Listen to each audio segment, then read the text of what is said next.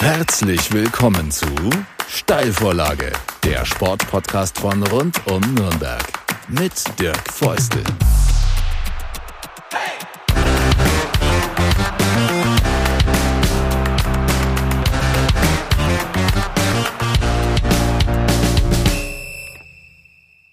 Eine neue Ausgabe der Steilvorlage. Ich verspreche mich da öfter und sage Steilausgabe. Das liegt ganz nah beieinander. Und ich freue mich äh, ganz besonders, dass heute Philipp Eger mein Gast ist. Aufmerksame Sport, Medien, Menschen kennen ihn. Er arbeitet für den Bayerischen Rundfunk, macht er heute im Stadion Fußball aus dem Studio und aus dem Stadion. Und äh, weswegen ich ihn aber heute eingeladen habe für die jetzige Ausgabe ist, dass er auch Tennis kommentiert für Eurosport und da war er jetzt äh, mit den French Open beschäftigt sozusagen, habe ich ihn gekriegt zwischen Sandplatz und Rasenplatz. Servus Philipp, freut mich, dass du dabei bist. Äh, ich habe zum Einstieg, überlege ich mir mal so, äh, was könnte eine spannende Frage sein. Ich gebe dir mal drei Namen und du sagst mir, was die gemeinsam haben. Hans-Jürgen Pohmann, Rainer Deike und Volker Kottkamp.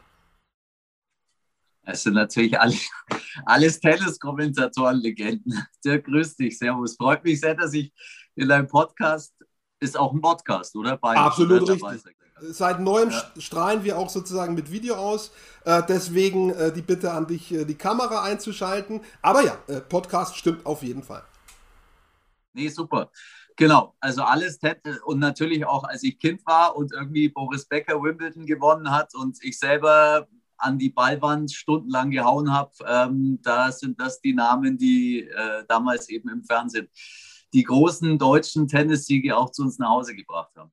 Du hast oder antizipierst quasi schon, was ich von dir wissen will. Ich habe gerade nochmal geguckt, also wir liegen äh, geburtsjahrmäßig ein Jahr auseinander, also wir sind sozusagen sportmäßig genau in dieselbe Zeit rein sozialisiert. Äh, das heißt, Boris Becker, 85, erster Wimbledon-Sieg, ähm, Hartford Tennis Davis Cup gegen die USA, äh, weißt du vielleicht besser 87 oder 89, ich bin jetzt nicht hundertprozentig sicher. Äh, und eben die drei genannten, die uns äh, wochenweise, bei Grand Slams zwei wochenweise, die, die Tage sozusagen, äh, ob es draußen 30 Grad war oder geregnet hat, wir beide nehme ich an, also ich war hinter dem Fernseher oder vor dem Fernseher, du sicher auch. Also es war absolut tatsächlich auch der Grund, warum ich dann damals als, als kleiner Stöpke im 77er Jahrgang ähm, zum Tennisspielen angefangen habe und auch irgendwann, äh, ich bin aus Augsburg, bin in Augsburg geboren und dann da wirklich auch bei so Tenniscamps mitgemacht habe, auch wirklich bis zur Erschöpfung und, und, und wirklich durchgehend versucht habe, neben Fußball, Fußball war ja auch immer Thema, und dann war es wirklich so Tennis und Fußball, die Eltern, die Mama natürlich vor allem, die ständig irgendwo hinfahren musste, manchmal am Tag sogar mich zweimal erst zum Fußball, dann zum Tennistraining oder umgekehrt. Und so ging es eigentlich los und tatsächlich eben mit dieser Nummer Boris Becker 85 Wimbledon das erste Mal gewonnen. Und es war irgendwie, im, also da, das sind sofort so Erinnerungen dabei, auch irgendwie im Schwimmbad. Da war nämlich bei mir auch so eine, so eine Tennisballwand und alle sind immer ins Wasser gegangen. Und ich bin eigentlich nur mit meinem Schläger zur Tennisballwand gerannt, ja. Und das war tatsächlich, also für mich auch damals so der Moment, wo, wo Tennis groß wurde. Und das ist echt super, dass mich das bis heute begleitet und dass ich es beruflich, jobmäßig auch machen kann. Und was auch genial ist, meine Kinder, die spielen eben mittlerweile auch Tennis. Weil es ist ja eigentlich, wenn du es dir überlegst, also so dieser ganz große Boom, der war ja dann irgendwann vorbei und so richtig Fahrt hat es eigentlich auch nie mehr aufgenommen. Auch jetzt nicht als Angie Kerber, was weiß ich, Wimbledon und, und die anderen Grand Slams gewonnen hat mit Sascha Zverev, der auch mega erfolgreich ist und eigentlich echt ähm, ja, einer der allerbesten jetzt schon seit so vielen Jahren aber so, so, so diese, der richtige Schub, der, der, ich weiß nicht, ob der auch jemals wiederkommen kann überhaupt, weil Boris Becker, Steffi Graf, ich glaube, das war einzigartig einfach damals. Aber meine Kids spielen auch Tennis und ich habe schon den Eindruck, dass das schon, schon so wieder ein bisschen auch im Kommen ist. Das Gigantische ist wirklich, um nochmal auch die, die Leistung der beiden zu unterstreichen, was die da initiiert haben mit ihren Leistungen auf dem Tennisplatz. Also ich habe noch eine Schwester, das heißt, wir waren eine vierköpfige Familie. Ich weiß nicht, wie es bei dir war. Nur meine Mutter hat nicht angefangen, Tennis zu spielen. Alle anderen haben genau, wie du sagst, genau in dieser Zeit angefangen, Tennis zu spielen, wie Millionen andere. Also was die beiden losgetreten haben, ähm, und die gehören auch zu den ganz wenigen wirklich global bekannten SportlerInnen in Deutschland. Äh, Schumacher noch, Nowitzki, das sind noch Beispiele, die wirklich auf dem ganzen Erdball bekannt sind. Aber die beiden haben was losgetreten, was du sagst, was seitdem unerreicht ist und was man sich eigentlich auch so gar nicht mehr vorstellen kann, dass so eine Welle nochmal losgetreten wird. Ja, und vor allem ist es tatsächlich auch so, also zum Beispiel Boris Becker, der ja unser großer Experte bei Eurosport ist. Ich meine, im Moment geht es ja jetzt auch nicht Corona-bedingt, dass wir bei den Turnieren vor Ort sind. Also das, das passiert im Moment alles aus München. Aber als wir noch vor Ort waren, und es wird ja auch irgendwann wieder kommen, egal jetzt ob Roland Garros in Paris oder die anderen, also es ist Wahnsinn, was Boris nach wie vor auch, egal wo er hinkommt, wo er ist, in welchem Land, egal auch in welcher Situation. Das ist, er ist international nach wie vor so ein riesengroßer Star und auch so ein Idol, auch für andere Tennisspieler, auch für junge Tennisspieler, was du da dann immer so auf der Anlage erlebst, wenn er da einfach rumläuft, wie er sofort erkannt wird. Und das ist schon wirklich beeindruckend, wie nachhaltig das immer noch ist. Ja. Ähm, ich habe sehr viel French Open geguckt jetzt ähm, und ich habe ein Spiel gesehen, das du mit Boris gemeinsam kommentiert hast. Ich weiß jetzt nicht, ob es dein erstes war oder ob du schon andere mit ihm hattest. Ähm, wie ist er drauf? Ich meine, Boris Becker immer auch für eine Schlagzeile gut, muss man sagen. Aber im Tennis, äh, mir geht es da ähnlich wie mit Matthäus. Er weiß so und der auch immer für eine Schlagzeile gut ist. Aber diese beiden, die wissen so unglaublich viel über ihren Sport und in jeder Sekunde, in der die was beitragen, zu in dem Fall deiner Kommentation, ähm, hast du das Gefühl, der ist dann, der steht da noch auf dem Platz, der weiß genau, was da passiert gerade. Und vor allem, und das ist wirklich auch tatsächlich so, der, also er ist äh, mega gut vorbereitet. Also wirklich auch jedes Match, das er kommentiert, ja, es ist ja, ist dann nicht einfach so, dass du sagst, okay, Boris kommt und ist mit dabei, sondern ähm, das, das, der, der ist so auf den Punkt da und es ist sowieso, also seine Stimme, da geht es schon mal los, hat so einen wahnsinnig hohen Wiedererkennungswert. Du weißt sofort, das ist Boris Becker und das ist auch schon mal das ist schon mal eine Riesennummer, ja, weil, weil da sofort auch immer so ein, so ein Hinhörer automatisch da ist. Und es war das Match, glaube ich, von Zverev gegen Nishikori. Das war das Letz, letzte, ähm, genau, was ich mit ihm zusammen gemacht habe. Und auch das ist tatsächlich dann auch für mich als Kommentator geht es vor allem auch darum, wirklich in diesem Zusammenspiel und, und, und, und Boris dann auch diese Bühne eben zu geben, dass er, er da wirken kann. Da geht es nicht irgendwie darum zu sagen, hey, hier ist jetzt, äh, ich als Kommentator muss jetzt irgendwie zeigen, was ich alles weiß oder ich irgendwie äh, über Spieler oder, oder Spielverlauf oder sonst was, sondern da ist es wirklich auch so, so, so eine Art Bühne und ähm, ich finde, dass Boris als, auch als Kommentator, Co-Kommentator wirklich großartig ist. Also ich finde es auch fantastisch. Äh, tatsächlich gibt es sicherlich auch welche, die sind anderer Meinung. Äh, auch okay, logischerweise. Aber also mir hilft das unglaublich viel, auch so ein Spiel einschätzen zu können als, als Zuschauer. Ähm, du machst auch Fußball, habe ich äh, zum Einstieg gesagt. Ja. Ähm, was ist im Tennis äh, oder was ist der größte Unterschied zwischen Fußball und Tennis? Also es du sagst, ihr habt jetzt gerade wegen Corona auch äh, die äh, Kommentationen aus München machen müssen, aus dem Studio. Trotzdem seid ihr bei den Beiwechsel so mit zurückgenommener Stimme, als wärt ihr quasi auf dem Platz dabei äh, und, und dürft die Spieler oder Spielerinnen nicht stören. Äh, das ist sicherlich meine Art und Weise, wie man mit Stimme umgeht. Beim Tennis schon anders, dieses Stimme zurücknehmen. Äh, aber was sind für dich die größten Unterschiede äh, zu Fußball im Fernsehen oder auch im Radio? Also ich finde tatsächlich, also ich finde den Unterschied, klar, es ist äh, Fußball hast du, wenn du die Stadionatmo hast ähm, und irgendwie die, die 80.000, das ist schon mal irgendwie ein anderer Grundpegel. Wobei beim Tennis, wenn du dir überlegst, wenn du da in den großen Stadien bist, das ist ja gefühlt eigentlich wie im Fußballstadion und wie es dann auch emotional und es wird ja auch irgendwann mal wieder so sein. Es geht ja jetzt schon so langsam los und auch in Paris war es teilweise schon mit den Fans und wenn da nur ein paar hundert sitzen, ist es schon ganz anders, als wenn gar niemand drin sitzt. Aber es ist eigentlich, und das ist schon auch so ein bisschen meine Art ähm, zu, zu kommentieren, auch beim Tennis, ich will da gar keinen so großen Unterschied machen. Ich finde, und das gilt für beide Sportarten, es muss einfach authentisch sein.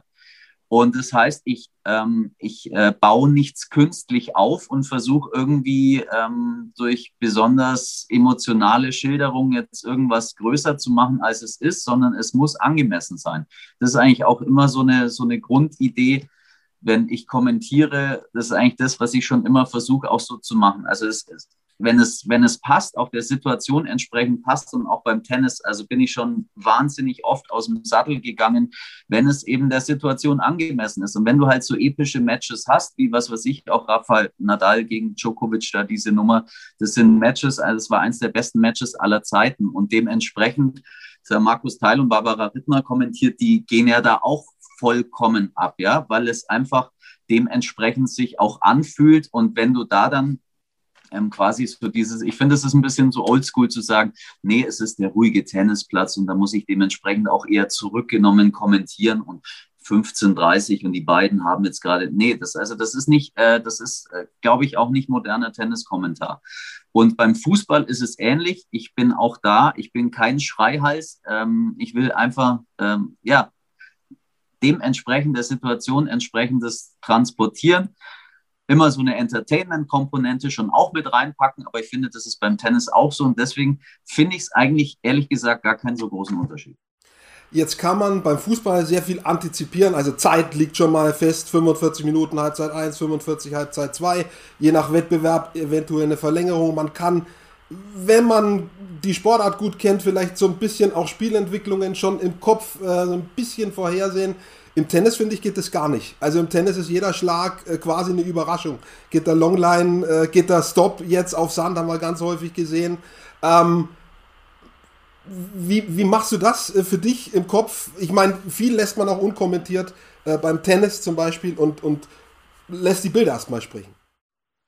Genau, aber wobei beim Tennis ist es eben schon so, dass du also während des Ballwechsels muss schon das Ziel sein, weil das auch immer wieder zeigt, wenn du anfängst, in den Ballwechsel reinzureden, das lenkt brutal ab und nimmt irgendwie den Fokus vom Spiel. Und das ist natürlich schon was anderes als beim Fußball. Da ist schon ein Unterschied da, da hast du völlig recht. Aber es ist tatsächlich so, dass ein Ballwechsel im Nachhinein irgendwie auseinander zu ja, so, so ein bisschen glauben und zu, zu gucken, was ist da jetzt wie gelaufen. Das finde ich eigentlich die eigentliche Aufgabe des Tenniskommentators, die Emotion vielleicht mit zu transportieren, wenn der Ballwechsel zum Ende hingeht und dann auch ein spektakuläres Ende hat und dann aber schon auch nochmal erzählen und, und, und, und zu erklären, was ist da gerade eigentlich passiert. Ja, also der spielt zehnmal den Vorhand Cross und dann siehst du schon, wie er immer näher ins Feld reinrückt und dann kommt diese eine Aktion, die diesen Ballwechsel komplett verändert und das sind dann irgendwie so die Momente, was glaube ich ein guter Tenniskommentator eben auch erklären sollte, und so dann auch das Spiel näher bringt. Also das ist so diese Nummer. Aber du hast völlig recht, dass ein Tennismatch natürlich, deswegen gibt es auch immer wieder diese Diskussionen, muss Herren Grand Slam wirklich Best of Five sein, wo du dann irgendwie diese fünfeinhalb Stunden hast? Oder ist ja auch bei jedem Grand Slam endet der fünf, wenn es einen entscheidenden fünften Satz gibt, anders. Der einen in Frankreich in Paris wird gespielt, bis zwei Unterschied ist. Dann gibt es in Wimbledon bis, was weiß ich, irgendwie zwölf beide und dann Tiebreak. In Australien gibt es ein Match-Tiebreak, da ist ja bei jedem Grand Slam alles anders und es wird schon natürlich auch immer so ein bisschen diskutiert, weil es heißt, hey, ist das eigentlich noch zeitgemäß, dass du irgendwie so Sportübertragungen machst, wo du komplett Open End hast und keiner weiß, wo kommst du raus, was passiert. Und für kann ich natürlich auch verstehen, wenn, wenn Zuschauer oder ja, sagen die vielleicht auch nicht in der Sportart so drin sind, boah, hey, ich habe keine Zeit, mir irgendwie ein sechsstündiges Tennismatch anzuschauen. Ja, das ist auch völlig nachvollziehbar. Aber ich meine, das, was du an Emotionen jetzt wieder in Paris hattest, ich glaube, da würdest du ganz schön viel abschneiden, wenn du das alles viel mehr in so, so klare Formen und, und Konturen pressen würdest. Der von uns gelobte Boris Becker ist auch klar dafür, zumindest bei den Grand Slams, für dieses Fünfsatz-Format, weil ja. er sagt, das trennt die Spreu vom Weizen. Zweisatz-Match gewinnst du unter Umständen mal schnell im Vorbeigehen. Ja. Wenn es gut läuft, gute Tagesform. Bei Dreisatz-Match ist das schon, Best of Five, ist das schon ganz anders. Wenn du so eine völlig unter Umständen völlig unkalkulierte Spielzeit hast, ähm, wie bereitest du dich selbst vor, als Mensch, denn du hast ja auch Hunger, du hast auch Durst, du musst vielleicht mal auf Toilette, wenn das bei fünf Stunden können das entscheidende Fragen sein.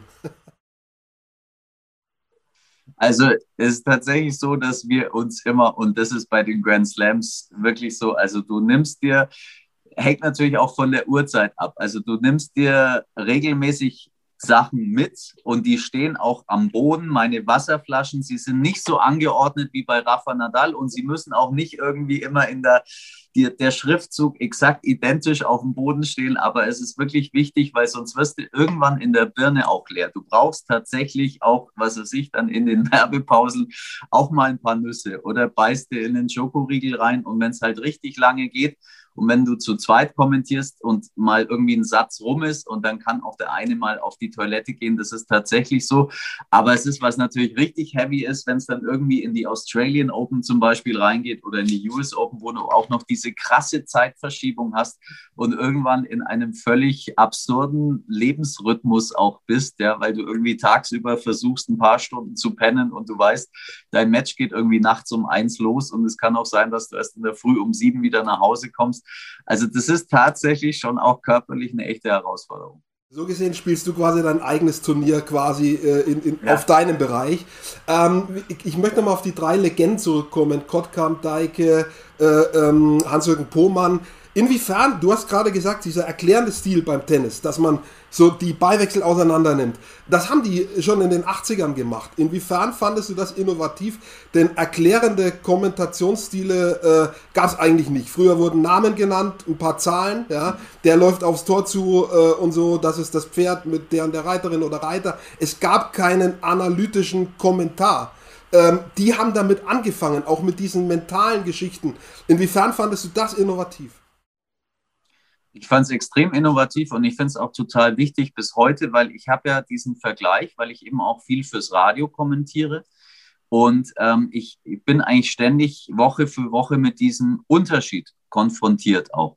Also Radiokommentar und eine gute Radioreportage sollte wirklich vor allem irgendwie Kino im Kopf, das ist immer so, klingt so ein bisschen wie eine Floskel, aber es ist tatsächlich so. Also, dass du wirklich versuchst zu schildern, was passiert, klar, manchmal ist es so schnell geworden, auch im Fußball, dass du gar, du kannst gar nicht alles so genau hundertprozentig immer schildern, aber das ist auch eine Frage von Erfahrung, von wie du über Jahre hinweg lernst, mit Situationen umzugehen. Aber im Radio ist es halt extrem wichtig, dass du genau zeigst und, und versuchst, die, die, wo ist der Ball, wo befindet er sich gerade, vielleicht schon erkennst, wer ist jetzt im Strafraum mit rein, dass du dann eben so, jetzt kommt die Flanke über die rechte Seite, ist schon an der Eckfahne, immer auch so ein paar Stationen zu beschreiben.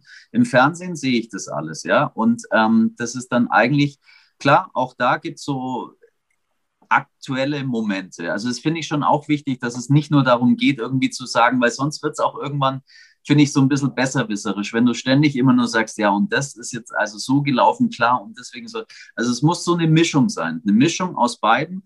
Aber ich finde es tatsächlich auch beim Fußball, wenn du irgendwie dann, vor allem mit den, mit den Zeitlupen und so, wenn gearbeitet wird und du dann sagst, okay, hier siehst du genau, dass dieser eine Pass in die Schnittstelle der Abwehr, das war genau das Ding, was das so ausgehebelt hat. Und da kannst du als Verteidiger, dann kommt es wieder auf die eigene, finde ich, Erfahrung auch an, dass du selber auch mit dem Sport irgendwie wirklich Kontakt hattest. Das finde ich, merkt man auch beim Kommentieren, ob ein Kommentator selber schon mal auf dem Fußball- oder Tennisplatz gestanden ist.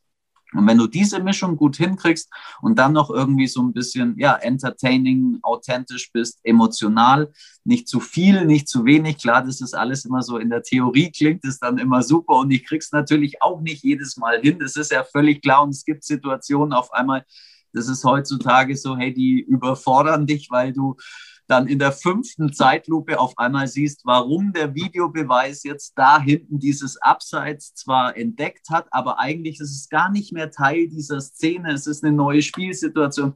Es ist schon echt auch wahnsinnig äh, anstrengend im Vergleich zu früher geworden. Das muss man schon auch mal sagen, um alles irgendwie noch richtig zu sehen. Und dann kommt noch Social Media ums Eck, wo du dann regelmäßig von irgendwelchen ja, auch eins, auch nicht immer nett an Kommentaren und so, das ist ja auch nochmal eine Komponente. Also das ist schon sehr dieser Fokus und wie dann mit deiner Arbeit umgegangen wird. Das macht, ich schweife gerade ein bisschen ab, aber das ist, nee, aber es ist tatsächlich so. Also das ist äh, die Arbeit des Sportkommentators, die ist schon sehr, sehr anspruchsvoll geworden, so geil es ist und so, so schön es ist, diesen Job überhaupt zu haben ja, und genauso ist es auf dem Fußball.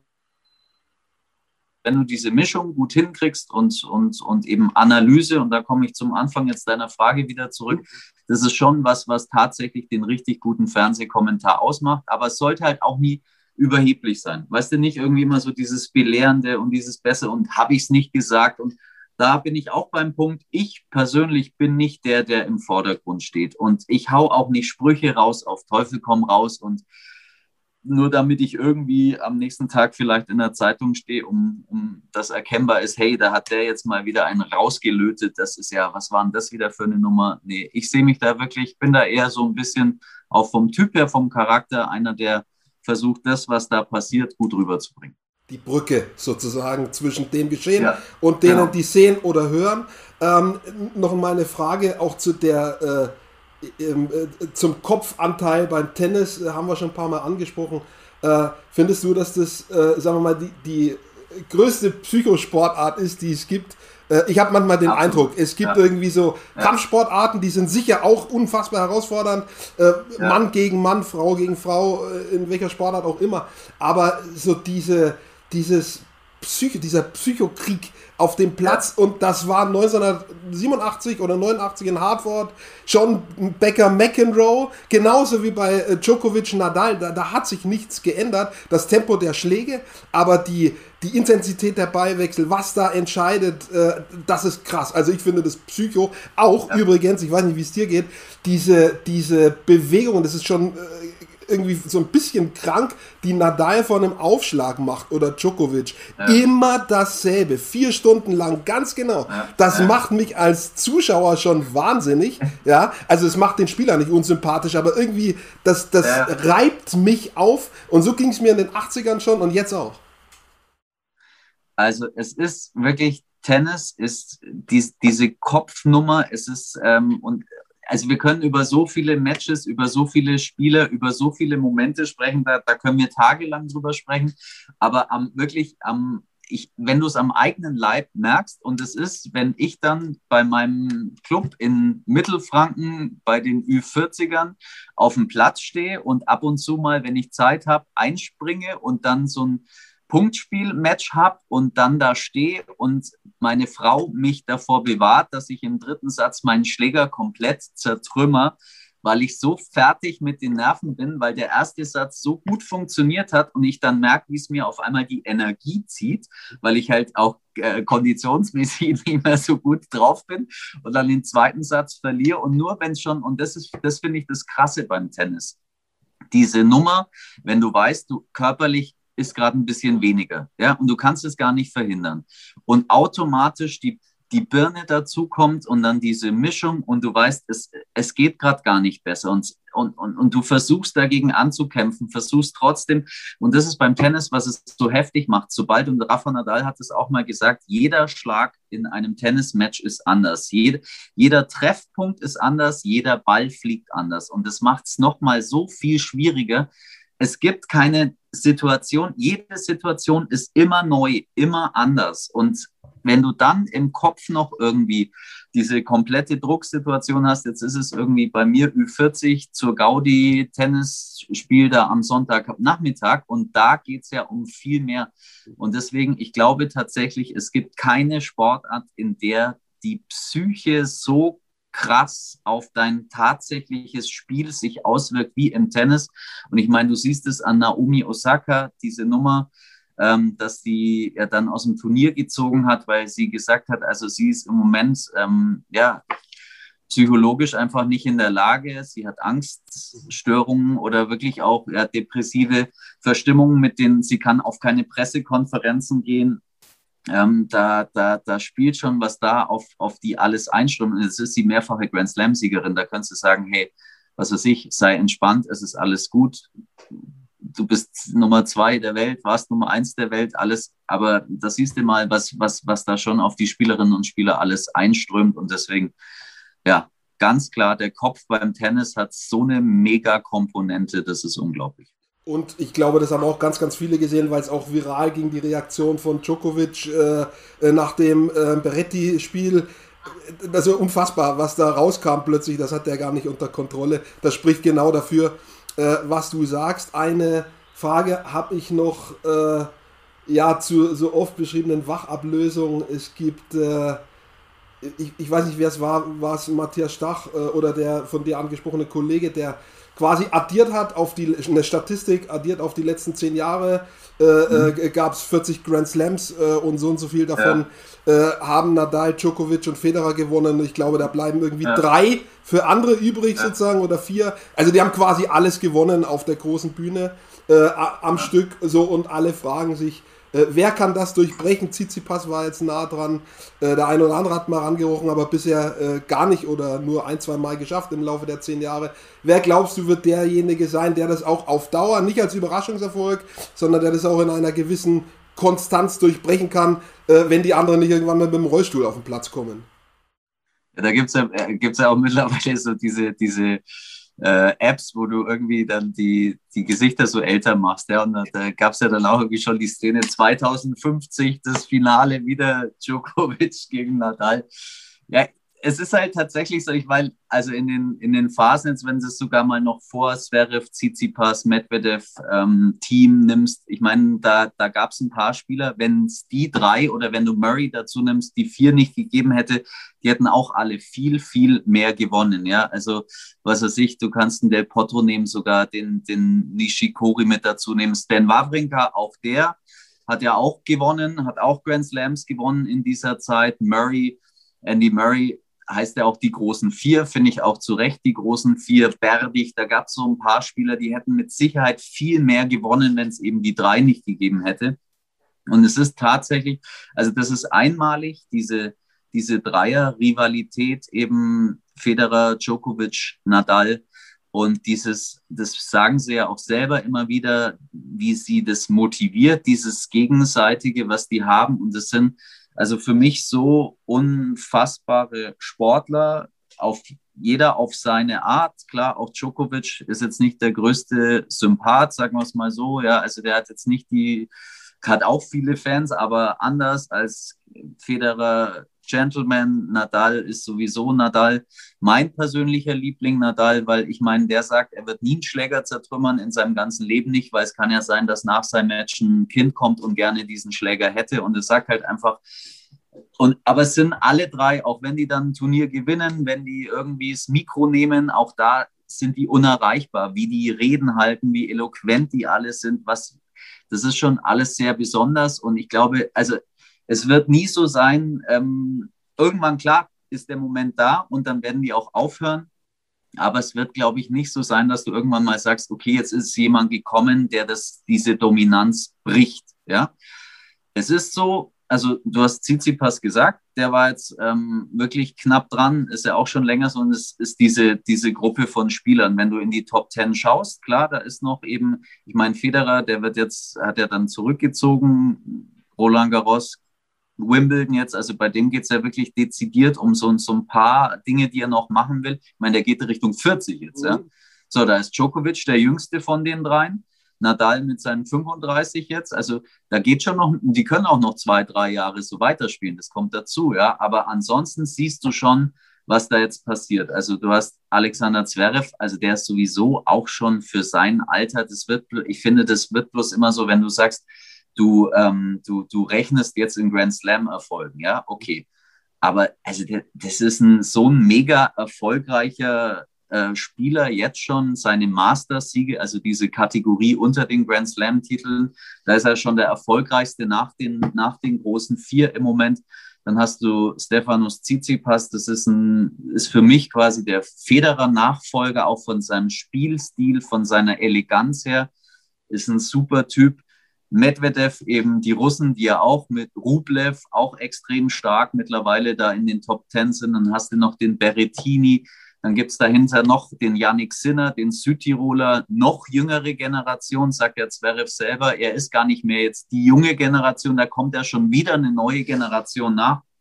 Also das sind schon echt ein paar richtig ähm, ja, coole Typen auf, also Charakteristik, äh, Charakter da. Weißt du, also nicht nur irgendwie geile Tennisspieler, sondern da, glaube ich, brauchen wir uns keine Sorgen machen. Aber irgendwann sind das die, die, dann eben sich diese Duelle liefern werden, wenn die anderen irgendwann mal aufhören sollten. Aber du siehst es ja, und das ist immer diese Nummer halt, ja, ranreichen. Auch Tsitsipas, also ich persönlich hätte, ich hätte echt gedacht, dieses Mal ist es soweit, auch nach dieser 2-0-Satzführung im Finale gegen Djokovic. Ja, jetzt ist es so. Aber nee, es war halt nicht so. Und das ist halt irgendwie, irgendwie gefühlt, ich kenne es auch nicht anders. Ja? Ich kenne es schon gar nicht mehr. Klar, jetzt kannst du sagen, Dominik Thiem hat die US Open gewonnen, aber da ist Djokovic disqualifiziert worden bei dem Turnier. Also, ja, die das ist schon noch, krass. Die haben immer noch ein Ass im Ärmel, ne? die, die anderen, die großen ja. drei Big Three sozusagen. Und ich meine, er Djokovic, der geht raus, weißt du, 0-2 Satz, ja. äh, Satzrückstand, dann geht der raus, ja. hat er auch erzählt, zieht sich komplett um, auch Unterhose, alles und ich meine, was, und da sind wir wieder bei deiner, deiner Nummer mental. Ich meine, du liegst in diesem Grand Slam-Finale 0-2 Sätze hinten. Was das allein schon für ein Kopf ist, okay, jetzt kannst du sagen, der hat ja auch schon fast 20 Grand Slams gewonnen, der kennt das alles zur Genüge, aber trotzdem das dann wieder so abzurufen und irgendwie dann nochmal und das, das ist schon. Ist eine große also, ja, ja, ja, definitiv. Genau. Äh, Gucken wir mal, wie das weitergeht, wer sich da durchsetzt von denen, die sozusagen hinten drängen. Und beim nächsten Mal sage ich dann auch Berrettini und nicht Berretti. Schauen wir mal, ob das bei ihm ankommt, ob unsere Reichweite schon so hoch ist, äh, dass er davon Wind bekommt. Ich glaube nicht. Die Zeit schreitet fort und Sportreporter wie du sind in diesen Zeiten äh, äh, stark im Einsatz mit Europameisterschaft, Fußballrelegation. Du könntest von einem unglaublichen Torwartfehler der Schweinfurter erzählen. Das machen wir aber ja. bei einem anderen Mal. Ich, möchte, ich möchte von dir noch wissen, Europameisterschaft, weil du eben Fußball auch machst.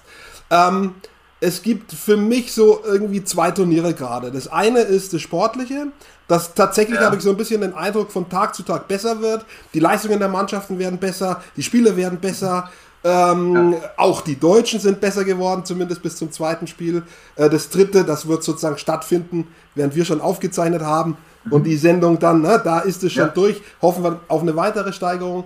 Ähm, parallel dazu gibt es sozusagen ein, wie nenne ich das, ein politisches Turnier. Äh, äh, Regenbogenfarbe, Stadion, UEFA untersagt wahrscheinlich, Spielfortsetzung Eriksen.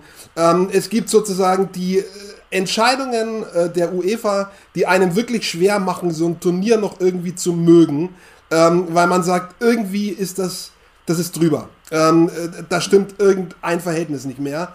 Ähm, wie, wie geht's dir? Siehst du das auch so, dass das so irgendwie zwei unterschiedliche Dinge sind, wo sich das eine in die Richtung und die, das andere in die andere entwickelt?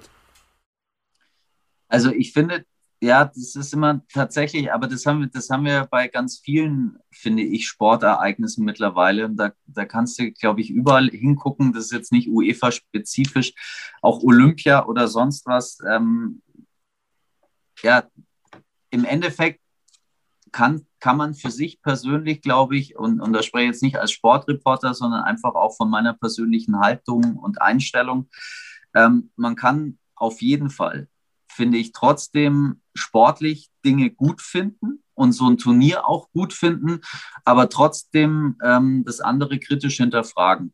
Und auch, ähm, ja, ich habe da neulich auch äh, mit meiner Frau drüber gesprochen, die, die ja da auch viel im Einsatz ist mit EM und so. Und die hat auch nochmal gesagt, ja, es gibt diesen Satz, Leon Goretzka ist ja da auch ein sehr, finde ich, präsenter Spieler, der seine politische Haltung sagt, der auch viel für Toleranz, Meinungsvielfalt und so eintritt. Und ich finde, für die Spieler ist es ja noch extremer, weil eigentlich die sind mittendrin und ähm, müssen aber trotzdem irgendwie ja, sich dem allen auf gewisse Weise unterordnen. Aber auf der anderen Seite, und da finde ich Leon Goretzka eben super, der sagt, ähm, und das ist ein Satz von, von, von ihm, hey, wir sind Fußballer, wir sind Außenminister in kurzen Hosen. Und ich finde, das trifft schon ganz gut. Also es ist trotzdem so, da ist eine Vorbildfunktion da und es sollte schon so sein. Ich will jetzt auch gar nicht auf diese konkrete Entscheidung von der UEFA eingehen, die das jetzt irgendwie auch, kam vorhin schon die Meldung, verboten hat mit den Regenbogenfarben, dass da die Allianz Arena am Mittwoch eben in Regenbogenfarben erstrahlen kann. Gibt es auch eine längere Begründung dazu. Aber ich finde schon, dass man irgendwie, und es gilt für alles im Leben, du kannst, ähm, man, man, man kann nicht alles immer so hinterfragen, dass man gar nichts mehr gut finden kann. Weißt du, was ich meine? Also, weil sonst kann ich überhaupt nichts mehr machen. Aber du kannst trotzdem, du kannst für Meinungsfreiheit sein, du kannst für Toleranz sein, du kannst irgendwie anständig durchs Leben gehen. ja, und das auch wirklich so, so sagen und kommunizieren und gleichzeitig aber auch eine Fußball-Europameisterschaft geil finden. Mhm. Und das ist bei mir tatsächlich auch im Moment so passiert. Also, also diese Nummer mit den Dänen, das reißt mich komplett mit, ja, auch diese Story mit dem Eriksen dass die sich jetzt gestern Abend da fürs Achtelfinale qualifizieren, das finde ich einfach mega. Und auch bei den, ähm, bei der deutschen Mannschaft muss ich wirklich sagen, also ich war nach, bei dem 0 zu 1, als das 0 zu 1 fiel gegen Portugal, da habe ich eine WhatsApp an meine Frau geschrieben, habe gesagt, ich habe auf diese Nummer einfach keinen Bock mehr. Ich gehe jetzt mit unserem Hund spazieren und ich werde mir das alles auch nicht mehr anschauen. Mir reicht's. Mhm. Und eine Stunde später habe ich mir gedacht, das ist doch die geilste Mannschaft der Welt, die Europameister werden kann. Ja, also da bin ich tatsächlich auch mittlerweile so. Und diese Emotion, und da hat es mich schon jetzt, muss ich sagen, in den letzten zwei, drei Tagen wirklich wieder auch so ein bisschen gepackt. Und ich finde, das könnte vielleicht, ja, generell irgendwie sollte man ja eh nie in Extreme verfallen. Das ist auch immer so mein Lebensmotto. Ich versuche einfach wirklich einen guten Mittelweg zu finden. Und das ist auch so die Nummer, was das angeht. Never too high, never too low, Philipp Eger. Ich habe übrigens das Spiel gegen Portugal bei deinen Kollegen äh, André Siems und Julian Metzner gehört. Großartig. Ja. Äh, da ist genau, ich habe ja. auch 0-1, habe ich gedacht, oh nee, komm. Und dann äh, haben die, die haben schon stimmlich, die beiden haben das stimmlich gedreht, die haben das großartig gemacht. Wenn man, ich weiß gar nicht, ob man die Spiele nachhören kann, äh, quasi die, die, die Radioübertragungen. Ich kann es empfehlen. Ja, ähm, ich ich fand es großartig, wie die beiden das kommentiert haben. Schön. Haben wir ja vorhin so ein bisschen drüber gesprochen, über die Unterschiede zum Fußball. Ähm, wir sollten mal Tennis spielen. Äh, das ist für, wird für dich ja. emotional eine ganz leichte Geschichte. Da werde ich dich wenig fordern. Und konditionell schaffst du es auch noch, äh, mich leicht zu übersteigern. Äh, Wäre jetzt mein Vorschlag, wenn wieder ein bisschen mehr Zeit da ist. Äh, du musst weiter. Ich wünsche dir viel Spaß ja. bei deinen äh, ja, Aufgaben, die du in den nächsten Wochen noch hast und dann auch wieder neue Danke. Saison. Heute im Start. Machst du Wimbledon? Das weiß ich jetzt gar nicht. Eurosport. Kann nee. man dich da hören? Das ist, bei den, nee, das ist bei den Kollegen von Sky Wimbledon. Genau. Okay. Und äh, du bist wieder ja. im Einsatz dann bei den US Open? Genau, also tennismäßig bei den US Open und vorher ähm, wahrscheinlich auch Hamburg in in genau ist ja auch noch ein, ein ganz wichtiges ATP-Turnier und Fußball ist ja eigentlich auch schon quasi fast wieder am Start. Das ist ja dann geht ja sofort wieder der Juli ist dann der Olympia ist ja auch noch. Das war ja, gar nicht weg. Ja auch, das war gar nicht weg. Ja, ja. ja, genau. Da ist auch Fußball und Tennis und dann ist ja eigentlich schon Anfang August hast schon wieder, nee Ende Juli schon zweite Liga, die losgeht, ja mit dem Club und da sind ja auch die Zeitungen hier in Franken voll und du genau denkst, okay, da könnte man fast noch eine Stunde dran. Ja, absolut. Ich könnte, ich könnte weitermachen, ganz, ganz lange. Aber wie gesagt, das sprengt zumindest für heute den Rahmen. Ich biete immer in den Folgen eine zweite Halbzeit an, also bist schon mal eingeladen. Ja. Äh, und, und dann können wir, können wir über den Club reden oder über das Kleeblatt, Bundesliga. Ja, äh, es gibt Stoff, gibt es genügend. Danke dir, Philipp, fürs dabei sein. Ähm, die nächste ja. äh, Folge der Steilvorlage gibt es in einer Woche und wenn es euch gefallen hat, hinterlasst uns gerne euer Abo. Danke fürs Zuhören. Bis zum nächsten Mal. Danke dir, Philipp. Ciao, ciao. Sehr gerne, Dirk. Danke dir.